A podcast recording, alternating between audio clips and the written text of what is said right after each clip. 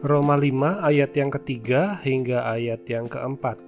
Dan bukan hanya itu saja, kita malah bermegah juga dalam kesengsaraan kita, karena kita tahu bahwa kesengsaraan itu menimbulkan ketekunan, dan ketekunan menimbulkan tahan uji, dan tahan uji menimbulkan pengharapan. Paulus sudah begitu rupa menjelaskan tentang keselamatan dan kehidupan kekal di dalam Kristus.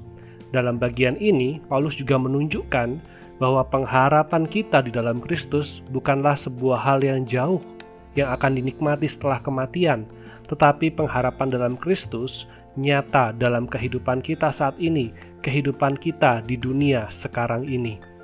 Ada dua kata yang kontras atau yang berlawanan di dalam bagian yang Paulus tulis ini, yaitu kata bermegah dan kata kesengsaraan. Bermegah dan kesengsaraan. Tampaknya memang begitu berlawanan, tetapi inilah yang menjadi keunikan dari iman Kristen.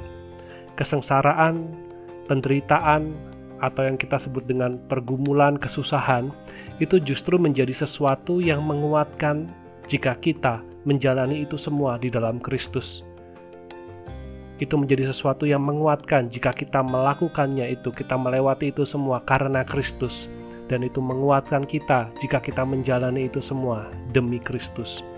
Mengapa kesengsaraan menjadi kebanggaan atau menjadi sesuatu yang membuat kita bermegah? Karena kesengsaraan menimbulkan ketekunan. Seperti seorang atlet yang harus berlatih keras untuk mendapatkan medali, seorang prajurit harus melewati pelatihan khusus sebelum masuk ke dalam medan pertempuran. Seperti itulah kesengsaraan di dalam kehidupan kita. Kesulitan dan pergumulan itu menjadi bagian dalam kehidupan kita yang terus-menerus menguatkan kita dan mengingatkan kita bahwa kita punya pengharapan pasti di dalam Kristus Yesus Tuhan kita. Ketekunan menimbulkan tahan uji, dan tahan uji menimbulkan pengharapan.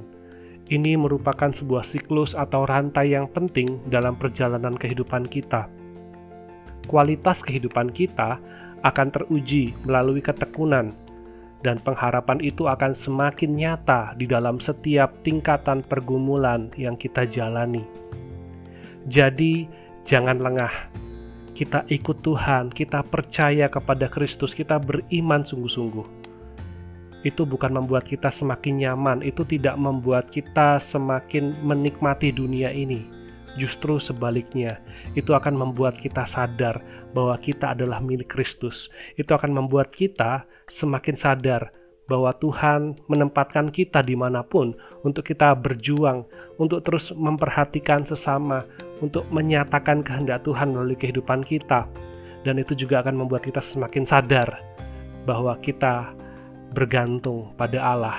Kita harus semakin bersandar pada anugerah Allah biarlah melalui setiap kesengsaraan yang kita hadapi, kita boleh menemukan diri kita sebagai orang-orang yang tahan uji, dan biarlah pengharapan kita di dalam Kristus itu juga nampak bagi sesama di sekitar kita, dan biarlah segala kemuliaan hanya bagi Tuhan. Solidio Gloria, Tuhan Yesus memberkati.